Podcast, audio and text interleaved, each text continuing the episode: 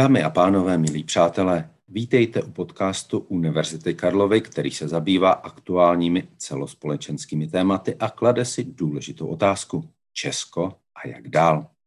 Podcast vzniká ve spolupráci s Deníkem a dnes vás podcastem budu provázet já, evropský editor Deníku, Luboš Palata. V dnešním dílu se budeme věnovat tématu vzdělávání, novému školnímu a akademickému roku co všechno bude jinak a jak covidové období změnilo a stále mění české školství.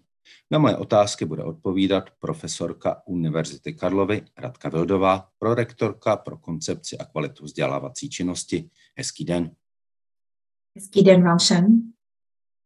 Paní profesorko, s jakými pocity se díváte teď na začátek nového školního roku a toho roku akademického? No, samozřejmě jako každý správný pedagog se na ten nový školní i akademický rok strašně moc těším. Ale také jsem plná otazníků a očekávání, jak celá situace a nejenom vzdělávací, především epidemiologická, se bude dále vyvíjet a jak bude reflektována v různých opatření, která mohou ještě v průběhu například podzima nastat. Ale jinak samozřejmě těším se, jsem ráda, že jsme připravili vše pro to, aby děti a naši studenti vysokoškolští také mohli vstoupit do prezenční výuky hned se začátkem školního či akademického roku. Věřím, že ten nový školní i akademický rok bude pro všechny příjemný, že bude zdravý a že bude opravdu tím naplněním očekávání, která jsme měli již eh, na jaře uplynulého školního i akademického roku. Na základních a středních školách už ta prezenční výuka začala. Ministr školství Robert Plaga slíbil, že už nebude žádné plošné zavírání škol ani těch vysokých. Věříte, že to tak bude? No já musím říct, že tomu věřím.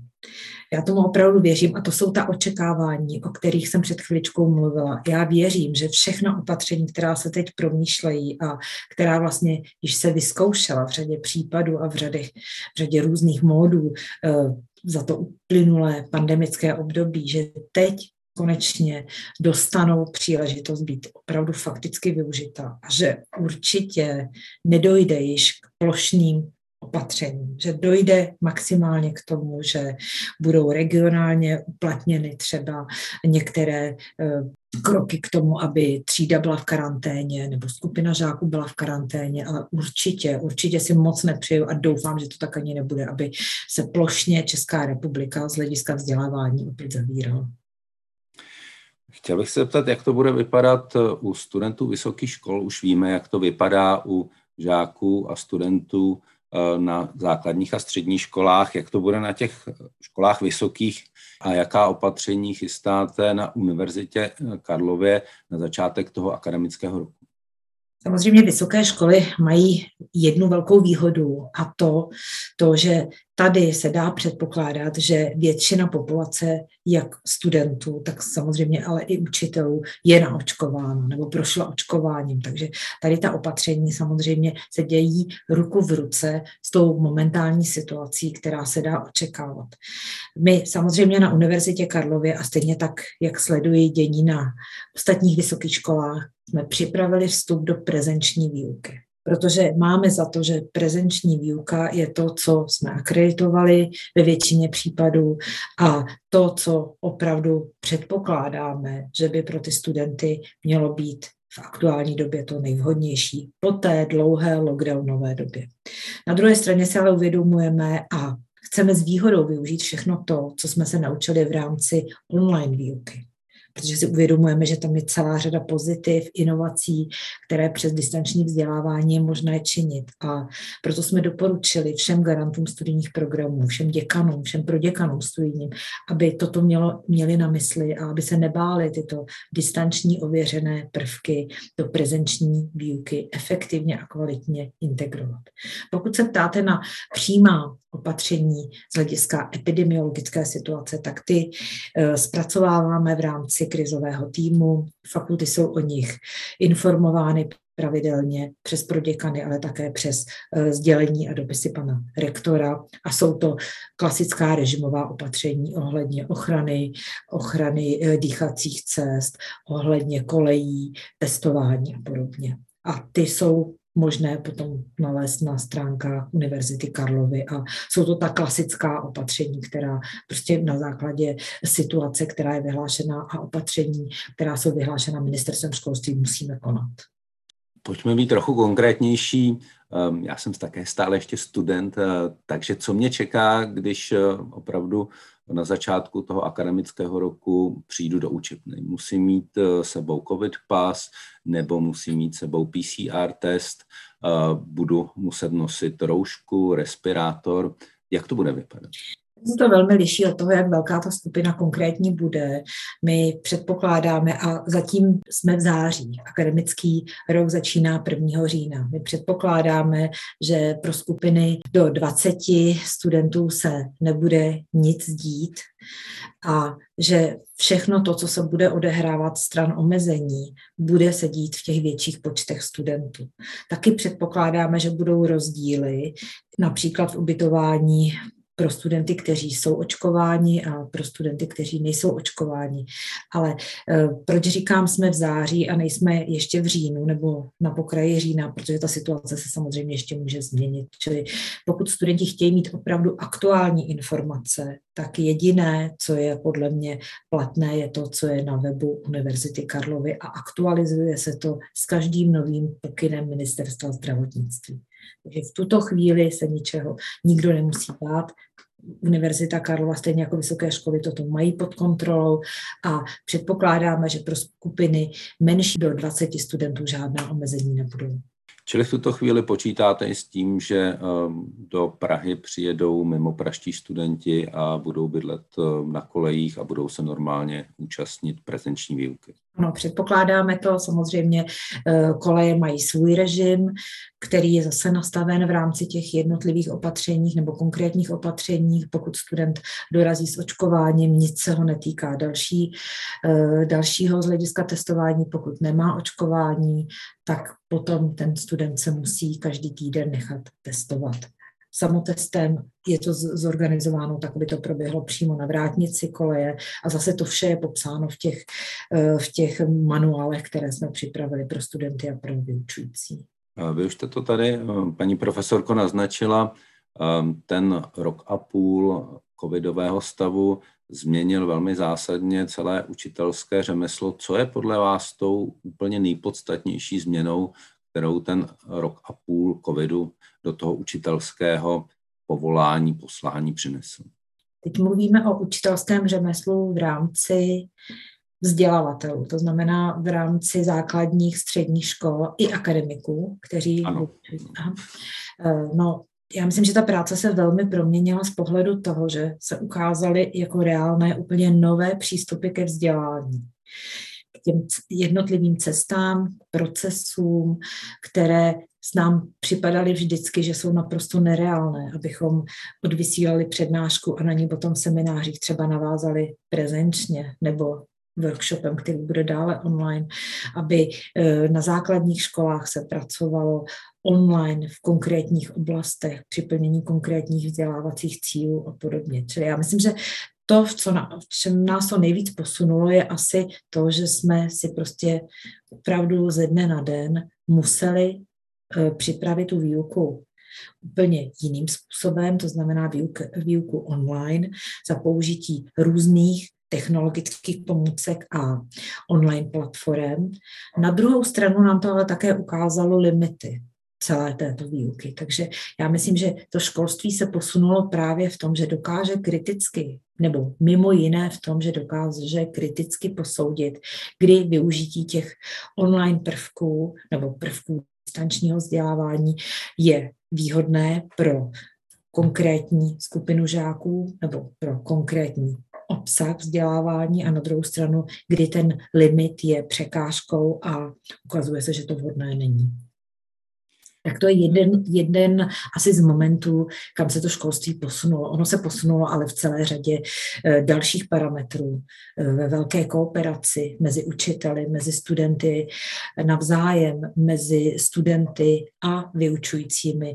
Eh, úplně novou etapou jsou rodiče, kteří se zapojili do vzdělávání a kterým se školy otevřely tak, aby opravdu i ten rodič byl součástí toho procesu. A zase i toto mělo své výhody i své limity. Najednou rodiče viděli, co se děti opravdu učí a jakým způsobem se to učí a vyjadřovali se k tomu třeba. Další, co se ve školství absolutně posunulo, je práce s obsahem taková ta eh, zbytečná nabubřelost všech osnov, které samozřejmě už dneska nepoužíváme a používáme školní vzdělávací, rámcové vzdělávací programy, ale, ale takové to, to, to přehnané eh, pojmosloví třeba, přehnané obsahy z hlediska toho, že všechno dítě musí umět. A sekundární je to pojetí, jak s tím dále pracovat, jak to využívat v souvislostech, jak s tím dále pracovat, tak najednou se odhalilo, že sami učitelé dokázali selektovat to, co je podstatné, co je to jádrové a na co se dá a jakým způsobem navazovat. Čili absolutně se proměnila podle mě i práce s obsahem, především v základním školství. Paní profesorko, jak to vypadá se znalostmi eh, žáků a studentů po tom roce a půl covidové výuky? Je tady opravdu nějaký zásadní deficit, eh, zásadní nedostatky znalostí, které je potřeba dohnat a jakým způsobem se to vlastně dohnat dá? Já si myslím, že tady musíme si jasně říct, jestli hovoříme o studentech základní školy nebo žácích základní školy, středoškolácích či vysokoškolácích. Samozřejmě na vysokých školách se dá očekávat, že ten problém z hlediska distanční výuky by mohl být z hlediska práce s obsahem a výstupy, to znamená cíly učení, nejmenší. Ale i zde určité limity se ukázaly při našich různých dotazníkových šetření, čili ta situace vysokoškoláků, ač se zdá být nejjednodušší, tak ale i tam měla své limity. Podíváme-li se na základní a střední školy, tak samozřejmě tam ta situace eh, byla obtížnější. Já jsem říkala, že učitelé se eh, snažili pracovat nově s obsahem, vybírat jenom to, co je podstatné a hledat ty cesty, jak vlastně to klíčové učivo dětem zprostředkovat a společně s nimi potom hledat vazby k dalšímu učivu. Podíváme-li se na eh, nově zveřejněná data eh, České školní inspekce, která hovoří o tom, že opravdu rozsáhlý počet eh, žáků, studentů má základní neznalosti učiva, které bylo předmětem konkrétního ročníku nebo konkrétního stupně školy, tak samozřejmě ale musíme mít na paměti, že toto jsou odhady. Odhady, které vznikly ve chvíli, kdy se vrátili na jaře žáci a studenti do škol po lockdownu, dlouhodobém lockdownu a učitelé začali zjišťovat, jak konkrétní žák nebo konkrétní skupina žáků nebo celá třída z hlediska určitého vzdělávacího cíle na tom je a kde jsou problémy. Tak to tedy odhadli to, že u některých dětí opravdu, nebo u některých skupin tříd, nebo u některých, některých cílů či obsahu konkrétního mohou být problémy, je potřeba docvičit, pokud toto považují za stěžení, opravdu za jádrové nebo klíčové učivo. Já si myslím, že teď ta situace je taková, že učitelé na začátku školního roku opravdu budou provádět eh, analýzu toho, a opravdu, nechci říct pedagogickou diagnostiku, ale spíš analýzu toho, co opravdu děti z těch klíčových znalostí a dovedností potřebují ještě doplnit, rozvinout, procvičit a na to nastaví potom vzdělávací plány pro svoji třídu, pro svoji skupinu žáků až po konkrétního jednotlivce. Čili já si myslím, že teď dochází k tomu, že už to není jenom orientace v tom, co děti neumí, která byla provedena na jaře, ale teď je to opravdu už formativní zpětná vazba k tomu, aby na to navazovaly už ty další procesy edukace, které toto u jedinců potom doplní. No a eh, jak na to, jak se to dá zvládnout, tak já myslím, že první takový krok byly kempy ministerstva školství, které byly označeny jako doučovací. Oni, ty kempy byly spíš socializační s určitými doučovacími nebo edukativními prvky, abych to asi nazvala takto. A myslím si, že splnili jednoznačně svoji roli, aspoň tak, jak jsem to viděla u nás na Univerzitě Karlovy, kde jsme jich 22 organizovali.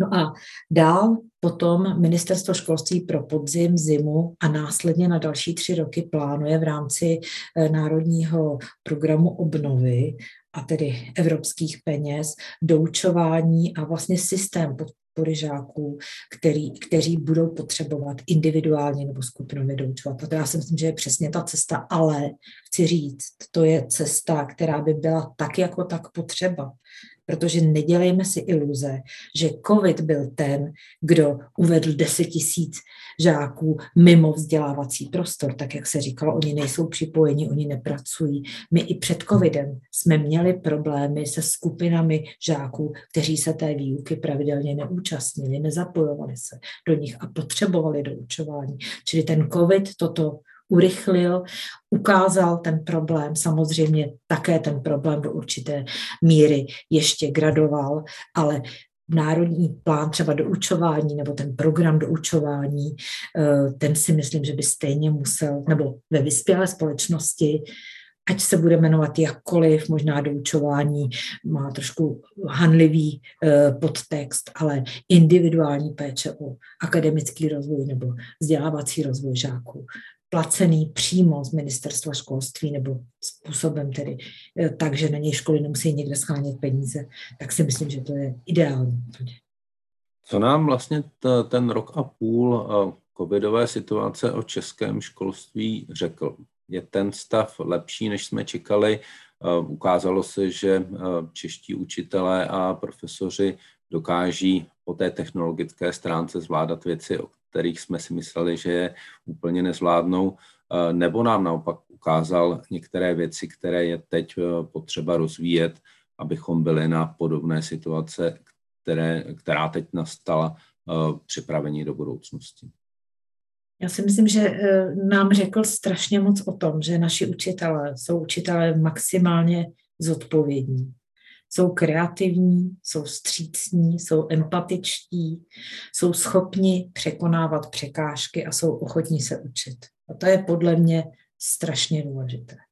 My samozřejmě můžeme hledat konkrétná jednotlivosti, ale to, že učitelé se najednou začali učit i v řadě případů eh, ve zborovnách od těch nejmladších kolegů, jak pracovat s různými platformami, jak využívat různé nástroje online výuky, jak zapojit žáky, kteří nejsou motivováni pro to, aby se učili, jak eh, selektovat jádrové učivo a s ním pracovat. To si myslím, že ti učitelé zvládli a byli nuceni to zvládnout okamžitě. Dlouhé debaty o úpravě RVP najednou přeskočilo to, že ti učitelé se s učivem museli sami poprat a prostě to začít řešit.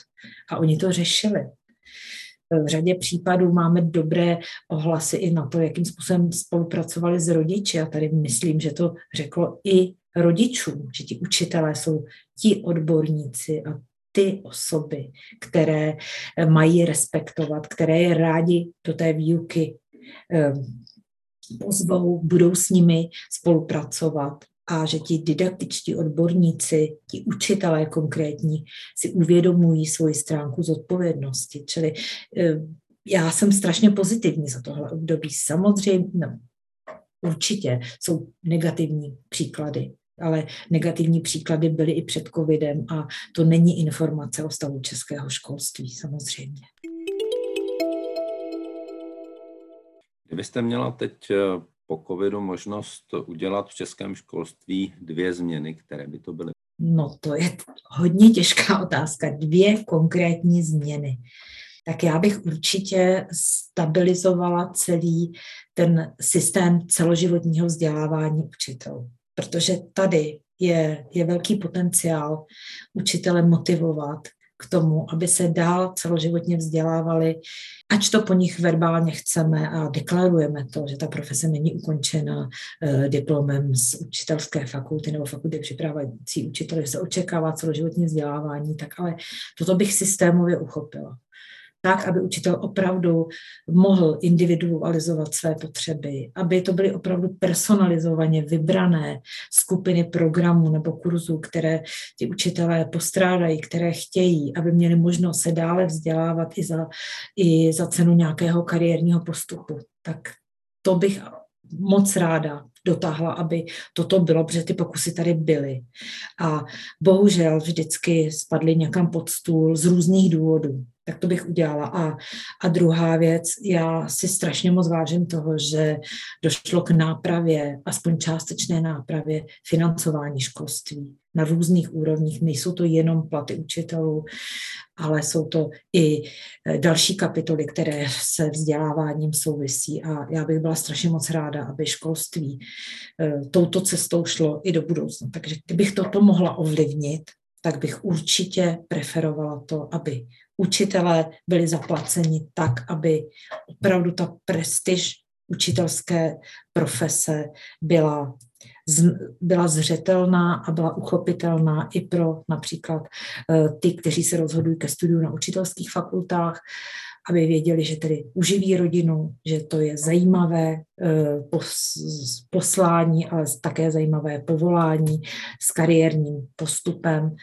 a že to není o tom, že budou současně s výukou ve škole hledat další příležitosti pro přivýdělek, ale že se budou opravdu moc rozvíjet, vzdělávat a za to taky budou adekvátně zaplaceni. Takže možná to působí příliš pragmaticky hovořit o penězích, ale já si myslím, že jsme viděli teď za poslední dobu, a my to vidíme na pedagogických fakultách a na fakultách připravující učitele, jak roste zájem o učitelství. A myslím si, že i toto hraje roli v tom rostoucím zájmu.